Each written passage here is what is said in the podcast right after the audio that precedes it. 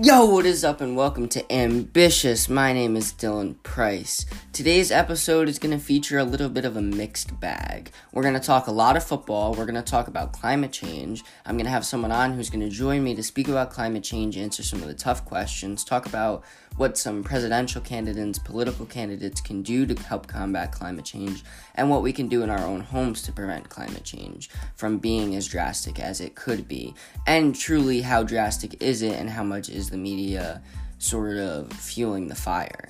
And we will talk about in the football side of things, I will give my week one NFL picks along with discussing what the hell is going on with Antonio Brown. It's a fun episode. Come enjoy this and be enlightened, and it's one you truly will want to stay long for. So, we will get this thing started after a short word from our sponsors, Gold Standard Athletes.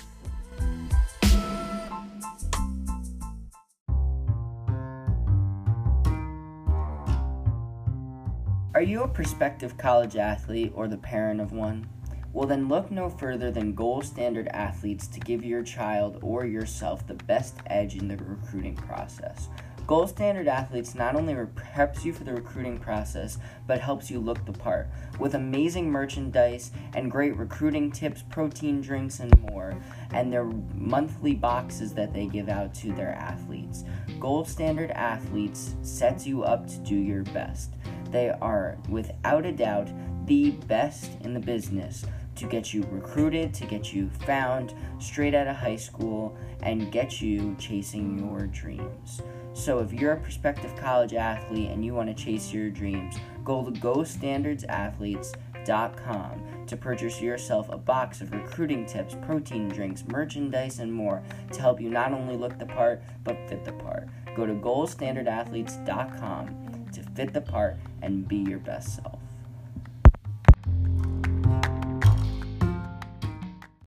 Seven months ago, one of the greatest wide receivers in football was a Pittsburgh Steeler.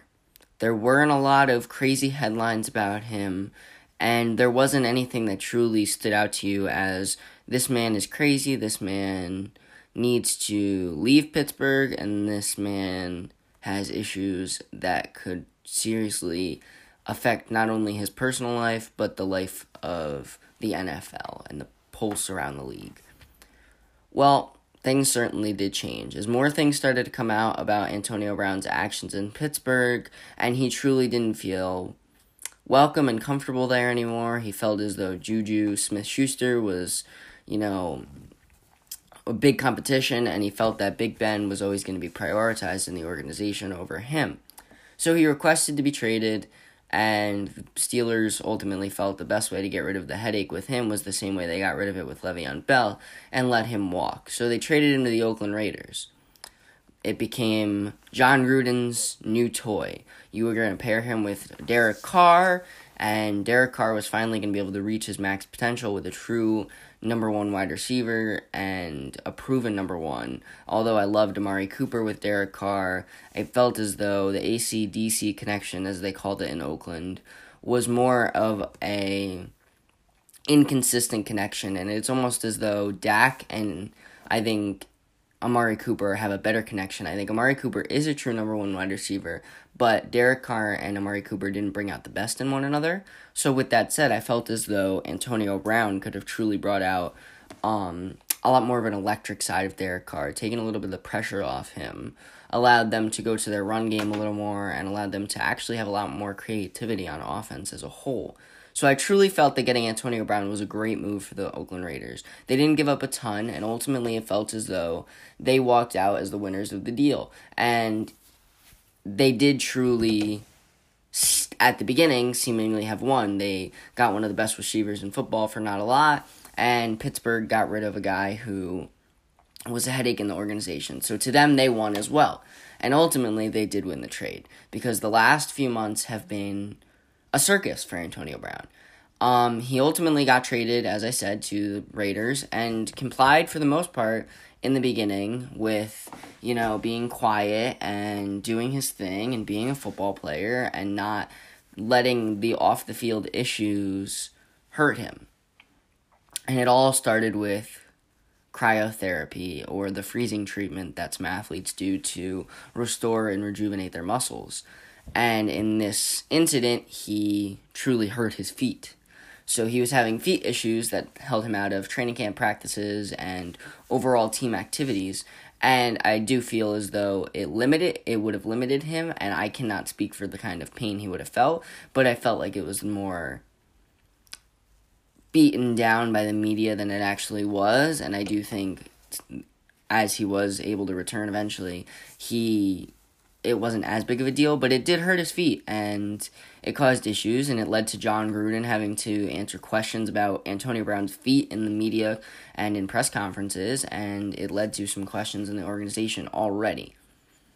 Then the big Antonio Brown circus came along with the helmet issues the NFL is introducing new helmets this year in a way to safe safeten the play for football players. Obviously, in football, it's one of the toughest sports in the world and one of the most dangerous sports.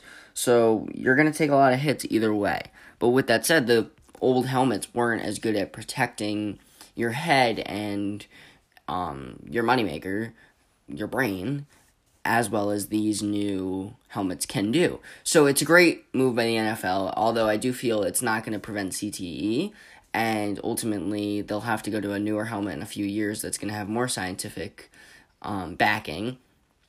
This helmet was a good step for the NFL to prevent CTE and concussions. And Antonio Brown hated it. He said he felt like he couldn't see out of it, it wouldn't let him reach his maximum potential, and he wasn't playing as well due to this helmet. So ultimately, he raised hell and he said, you know, I'm not wearing the helmet. He went through two appeals with this thing. He searched the freaking black market, internet, eBay, everything to find the old helmet and be able to use this helmet. And ultimately, it was as though Antonio Brown was causing more drama than he was adding a benefit to the team. He was fined for missing practices, and that should have been it ultimately he wasn't allowed to wear the helmet and they made a deal and made modifications to the current helmet that would be able to make him see the ball better be able to do everything better. And ultimately it was a fair deal i think for ab and it turned into a brand deal and a marketing deal because he went on social media and promoted this helmet and obviously, it pissed Mike Mayock, the general manager of the Oakland Raiders, off. It pissed him off immensely, and he continued to fine Antonio Brown for missing practices, for all this drama, using it as endorsements, and ultimately exploiting a situation for his own profit personally and financially. So, Mike Mayock was tired of it and fined him, and Antonio Brown should have just taken the fine, been quiet about it. But obviously, he knew that the media has been against him since everything happened in Pittsburgh. Because not because he's a bad guy or a bad player, but because it makes media money. It makes headlines. You talk about Antonio Brown, you get traction. Colin Cowherd, Nick Wright, Shannon Sharpe, Skip Bayless, Stephen A. Smith, all the big name reporters had Antonio Brown in their mouth once a day. Antonio Brown was a circus this whole summer. And he brought in headlines. So Mike Mayock sent him this fine, and Antonio Brown felt as though the Raiders were betraying him. He felt as though the media betrayed him, his old team betrayed him, friends, former teammates have betrayed him, and now his new team that went out of their way to acquire him was betraying him. So he posted the fine on social media and went into practice Wednesday and started going after Mike Mayock. Mike Mayock obviously said stuff to him about posting a fine and confidential information on social media. It was a really not professional move by Antonio Brown, and in hindsight, it ultimately caused more issues than it did good. And I think Antonio Brown should have known that since the beginning, but I will get into why I think that it's sort of oblivious to him. So, he calls out Mike Mayock. He used racial slurs towards Mike Mayock, and the two had to be separated. And ultimately, Mike Mayock had said that they were going to suspend him from the team and fine him a lot of money. And ultimately they weren't happy with his actions, and why should you be? He went into the head honcho and started throwing racial slurs his way after Mike Mayock did his job. He proved that Antonio Brown, although he's a superstar, is not an outlier. He's still going to be fine like the rest of the team. And had someone like a guy who comes to mind, another wide receiver, a slot wide receiver I was high on coming out of the draft that the Raiders drafted, had Hunter Renfrow missed practice and been a circus and been so dramatic, they would have cut him. They would cut literally any other player, but because Antonio Brown is so special, they kept him on the team. They dealt with him, and Mike Mayock reached a boiling point. And it was a boiling point that seemingly Jon Gruden hasn't hadn't reached yet until following everything, Jon Gruden said, you know, Antonio Brown is going to play Monday. We did suspend him, but we're just going to find him um, a lot of money, and ultimately he will play against the Denver Broncos Monday night. So that was supposed to be the end of it. That was going to be the end of the turmoil, and Antonio Brown was going to play. It was going to go back to quiet and be good. Then Antonio Brown, for some reason, felt the need to go on social media yet again and post a phone call conversation with the head coach of the Oakland Raiders, Jon Gruden. In this conversation, things were said on both ends that made Antonio Brown look bad. Jon Gruden calls Antonio Brown, and I'm going to just summarize the call. Essentially, to say, get your head out of your ass, play football, do what we brought you here to do, and keep the off the field issues in check. And he did say to him, You are one of the misunderstood human beings, or most misunderstood human beings that I have ever met, I have ever coached and been around. And Antonio Brown's go to was, you know, I've wanted to be a Raider forever, and I think you guys don't even want me to be a Raider anymore. And Jon Gruden said, cut the shit, we want you here. It's a question of whether you're going to ship up or we're going to have to ship you out, or shape up or we're going to have to ship you out, essentially. And Jon Gruden laid down the fact that he's been there for AB. He stuck up for AB. He wanted AB on this team, and he did everything in his power to get AB on this team and ultimately try to build this team around the Antonio Brown Derek Carr connection. And it didn't bode well for him because AB is gone now. But Antonio Brown did not have to post this on social media. It's a violation of personal moral conduct. It's not okay. It's not normal. It's not something someone who is sane would do. And it wasn't an okay thing for Antonio Brown to do in general. And according to Chris Mortensen, who's a reliable source within ESPN, who was friends with Jon Gruden, said Jon was amused by the situation.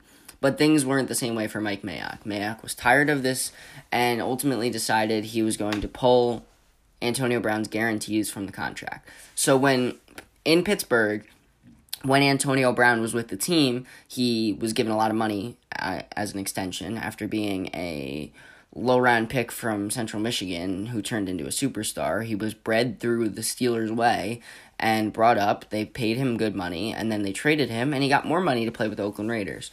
And they pulled all of this guaranteed money away. And they said your contract's going to be week to week for you to earn the money. And Antonio Brown did not like that. He didn't like being reprimanded, and he didn't like that his circus was finally getting him in serious trouble. And he emailed reporters, emailed everything, and said, you know, they're taking my contract, they're making it week to week, and now it's officially almost a shot at me, and I want to get out. So he went on social media yet again. The downfall of Antonio Brown really is correlated with social media because he goes on social media and says, release me he said he wants to go, he wants to be free, and he's tired of being associated with the Oakland Raiders and being, as he called it, victim or villainized by the Oakland Raiders. So he once again played the victim card, and Oakland finally said, "You know what? Screw it. You're released." And they terminated his contract and sent him out of Oakland. And his brief stint in Oakland produced a hell of a lot of a media circus. It brought a lot of headlines to him and made him he went from one of the most respected players in Pittsburgh, one of the most reliable wide receivers, a guy I personally was a fan of, to one of the biggest media headaches and circuses and team headaches in recent memory. He provided a lot of headlines over the summer and talked a lot and should have just been quiet. And honestly, I do understand. Yes, there were things that he was fighting for that were reasonable, but for the most part, it was all reasonable actions and things that most players wouldn't really complain about.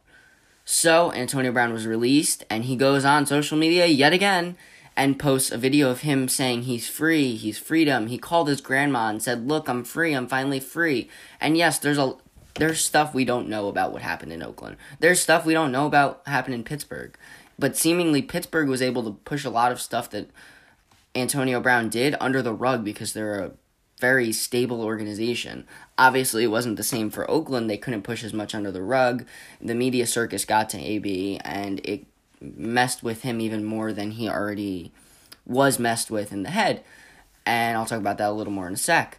But ultimately, the media circus in Oakland was more prevalent than it was in Pittsburgh.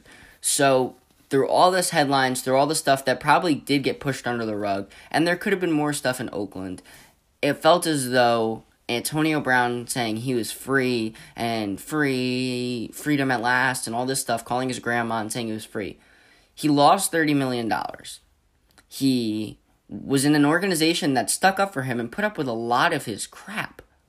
And he did the same thing in Pittsburgh because they put up with a lot of his crap because he's talented, because he's genuinely, according to most of them, misunderstood.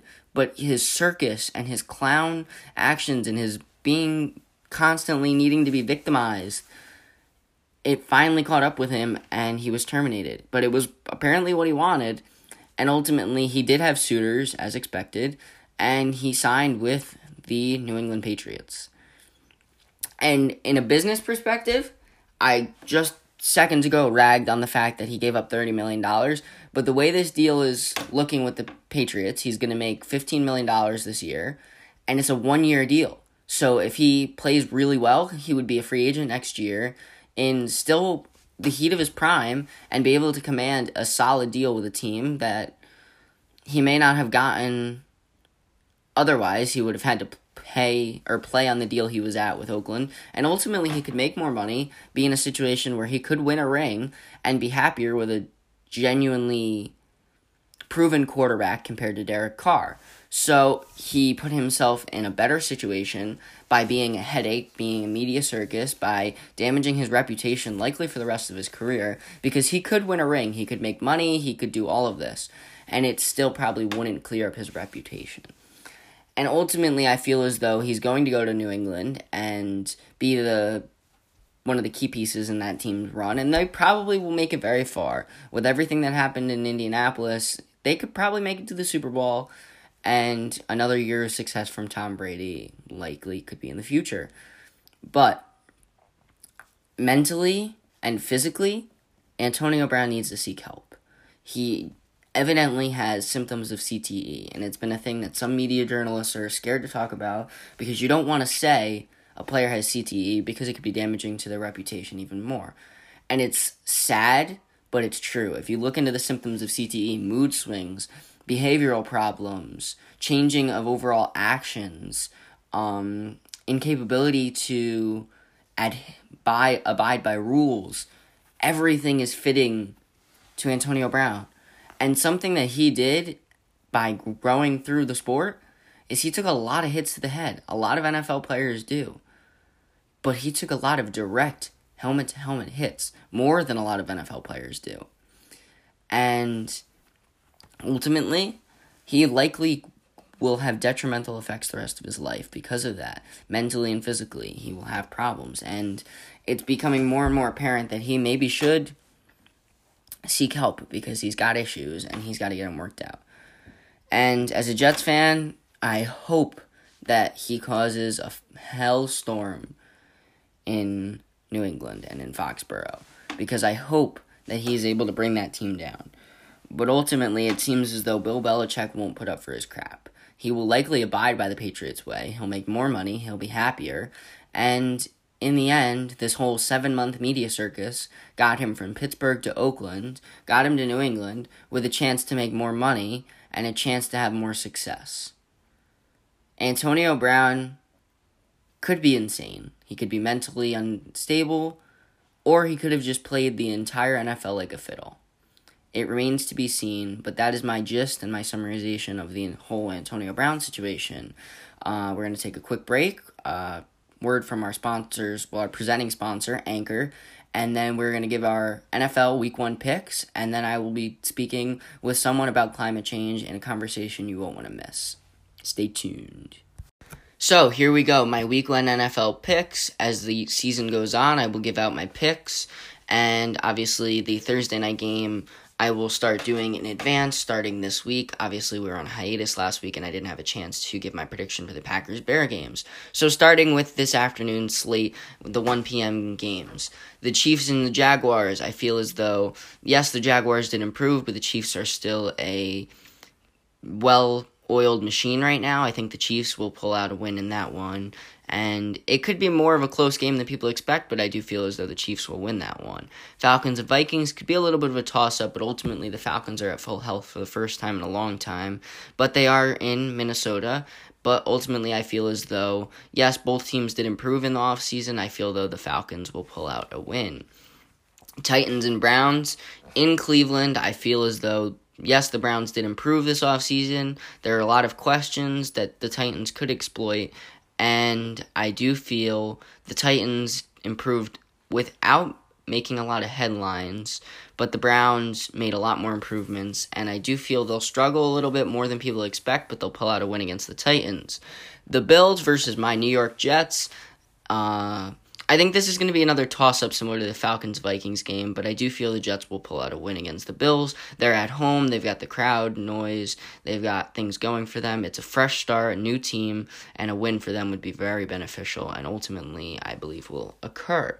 Ravens and Dolphins, my lock of the week is that Baltimore pulls out a win against Miami. I could be wrong. Fitzpatrick could work his Fitz magic, but ultimately I feel as though Baltimore pulls out a win against Miami. Um, I'm I actually think that's not my lock of the week as I go to my next game, Eagles and Redskins, I feel as though this is my lock of the week. I feel the Eagles will win this one and silence some of the doubters, and ultimately they will pull out a win against the Washington Redskins, which leads me to go back to my Ravens Dolphins pick and ultimately revise it because I feel as though Fitzpatrick will work his Fitz magic and win that game. So, Ravens and Dolphins, I feel the Dolphins will win. Redskins, Eagles, Eagles, and that is my lock of the week. Rams, Panthers, I've got the Los Angeles Rams. I think Todd Gurley a lot of questions this offseason, answer some of them with his solid performance. Colts Chargers, I'm going with a bold pick here. I've got the Colts. There's been a lot of turmoil, a lot of questions since Andrew Luck retired. I think Jacoby Brissett proves he's a solid replacement today with a good performance. Bengals Seahawks, I got to go with the Bengals here. I think the Seahawks week 1 is not always a good pick and I think the Bengals are going to come out with a new head coach firing right out of the gates. New York Giants versus the Dallas Cowboys. I've got the Dallas Cowboys. I think Zeke comes back, injects a little life into the offense, into a team that finished so well towards the end of the season and handles the New York Giants. Tampa Bay Buccaneers versus the San Francisco 49ers. I've got the Buccaneers here. I think the 49ers are going to come out of the gates and be a little slow, similar to the um, Seattle Seahawks. I think the Buccaneers are going to come out with a good performance and win this game. Lions Cardinals, I've got the Lions. I'm on the Lions hype train this year. They're one of my dark horses to have a good season. Steelers Patriots, Sunday night football. I have got the Pittsburgh Steelers. I think they're going to go into Foxborough, answer some questions, and by dominating the team and saying, look, we got rid of some of the distractions. We're going to play a good game. They're a team that gets along, they're cohesive, and I think they're going to be able to handle the Patriots and hand the New England Patriots a shocking loss. Texans Saints, I've got the Saints. I do think the Texans are coming out of the gate strong, but I feel as though the Saints are a well oiled machine that is willing to prove last year's season was not a fluke. Broncos Raiders. Raiders have been in a lot of the headlines. I think the Broncos have had a quiet and solid offseason. I think the Broncos win this game pretty solidly. And in advance, I will give my Thursday night football pick for next week Buccaneers Panthers. I've got the Carolina Panthers. Likely, when I do my predictions, I'm often wrong, but I confidently feel semi confident in this week's picks. So, to recap, I've got the Chiefs over the Jaguars. Falcons over the Vikings or Vikings, Browns over the Titans, Jets over the Bills, Dolphins over the Ravens, Eagles over the Redskins, my lock of the week, Rams over the Panthers, Colts over the Chargers, Bengals over the Seahawks, Cowboys over the Giants, Buccaneers over the 49ers, Lions over the Cardinals, Steelers over the Patriots, Saints over the Texans, Broncos over the Raiders, and for Thursday Night Football next week, the Panthers over the Buccaneers. Those are my Week 1 NFL picks. Stay tuned for a very personal and I'd say passionate talk about climate change that you won't want to miss coming right now. So, something I've come to be more passionate about over the past few months is climate change. And ultimately, I do feel as though it is the most prevalent issue in the upcoming election for the United States of America's president. I feel as though the next president needs to be someone who is going to make a change significantly towards climate change, basically because the United States is one of the top countries in carbon emissions, and that's not right. Yes, we're industrialized. Yes, China's industrialized. Yes, Russia's industrialized. Yes, we are three of the most industrialized countries in the world but there needs to be ways for us to cut back our carbon emissions.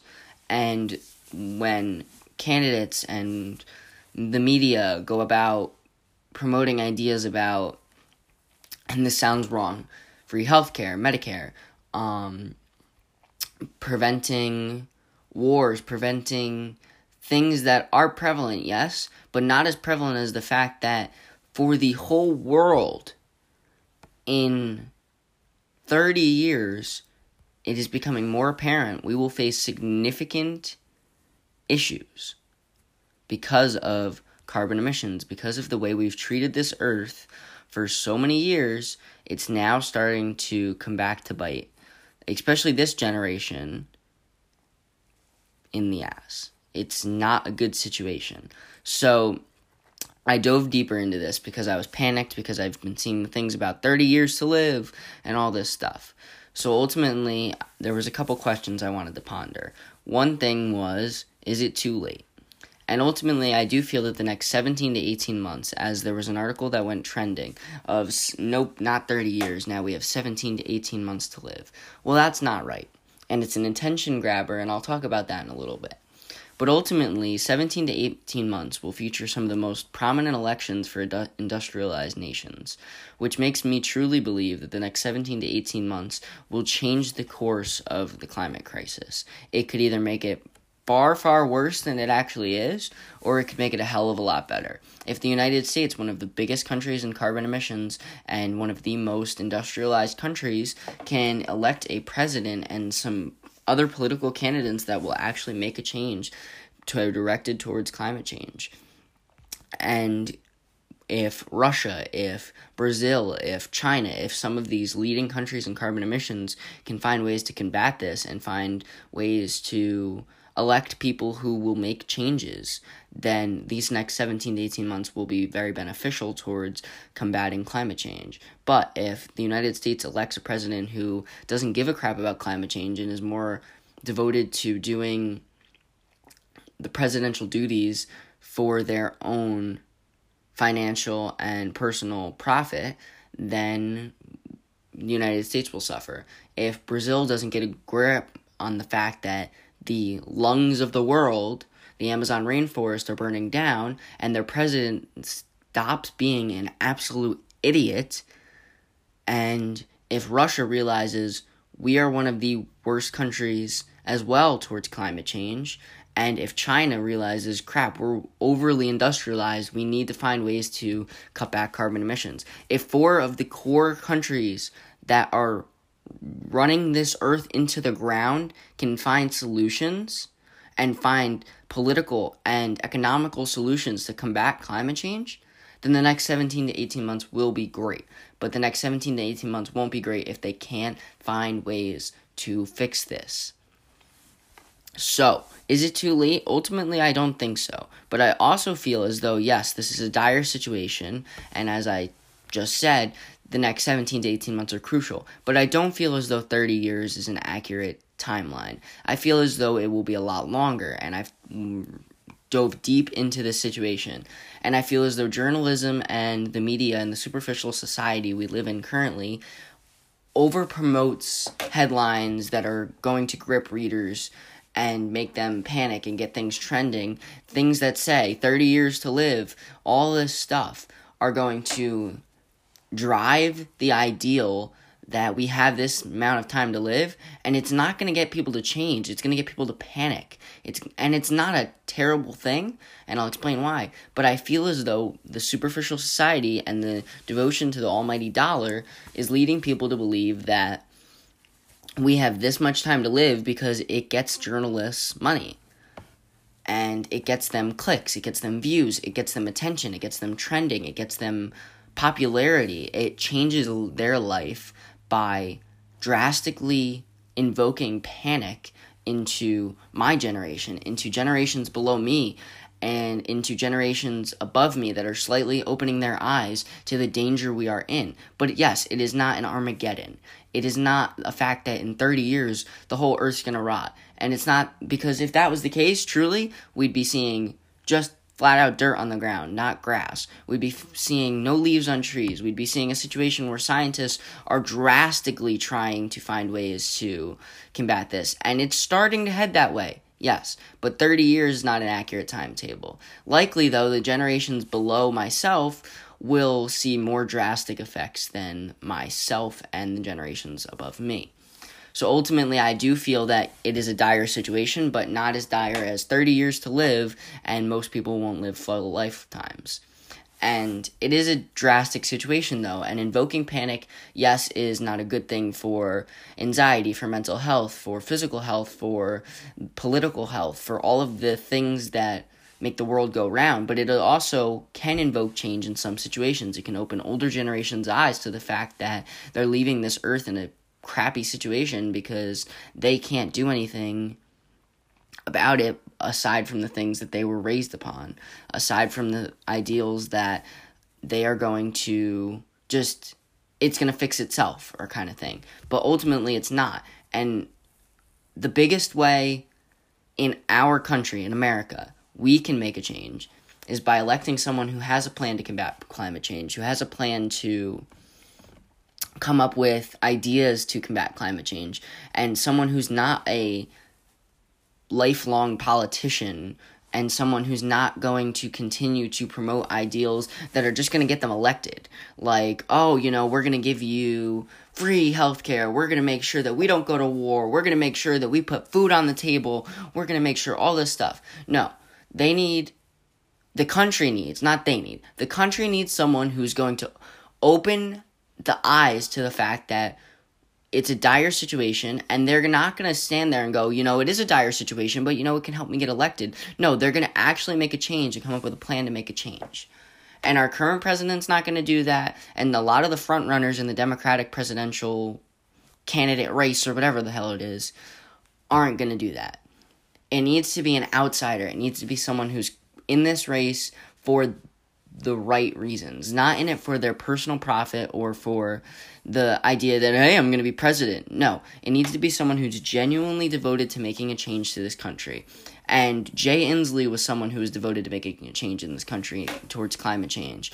And Andrew Yang is the new candidate that I personally will endorse. And I try so hard to keep ambitious from a political spectrum, but in a state of panic, I personally believe Andrew Yang is the best candidate to become president of the United States for the sole purpose that he has a plan to combat climate change. He has plans to find ways to make this country better. And in America's side of things, Yang might not be the end all be all answer, but they need to find political candidates like Yang that are devoted to making the country better, not doing things for their personal benefit, and devoted to fixing the issues that could ultimately make my life expectancy significantly decrease, my generation's life expectancy significantly decrease, and generations below me's life expectancy significantly increase. Because I'd like to not just have children one day, have grandchildren that I could tell them about how, you know, the earth was facing significant issues. And as a world, we united and found solutions to fix it. But I may not even get a chance to get that opportunity if politicians, if people don't get their head out of their ass and realize it's a dire situation. That's my opinion on it. And the next few ambitious episodes and the next few months, there's going to be guests that I have on that will talk about climate change and more and educate me because I don't know all about it. I could be wrong on some of this stuff, but I'm passionate about it. I want to learn more about it. And why I started a podcast is to open my personal eyes and open other people's eyes to the issues that are going on in the world of sports, in the world in general. And that is truly, if I'm not doing that with this podcast, then I don't want to keep doing it. So that's my opinion. Climate change is going to become a more prevalent issue and a topic of this podcast as the next few months go on.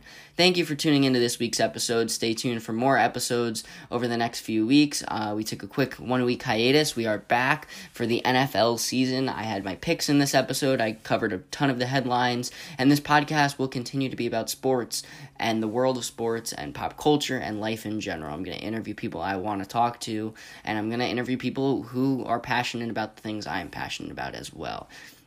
I thank you for listening. Remember, you can listen to us on Anchor, Spotify, Apple Podcasts, Stitcher, everything, everywhere you listen to podcasts, you can listen to us. Follow us on Instagram at Ambitious Podcast and follow us on Twitter at Ambitious with DP. Have a wonderful week, ambitious listeners, and we'll be back next week with a brand new episode.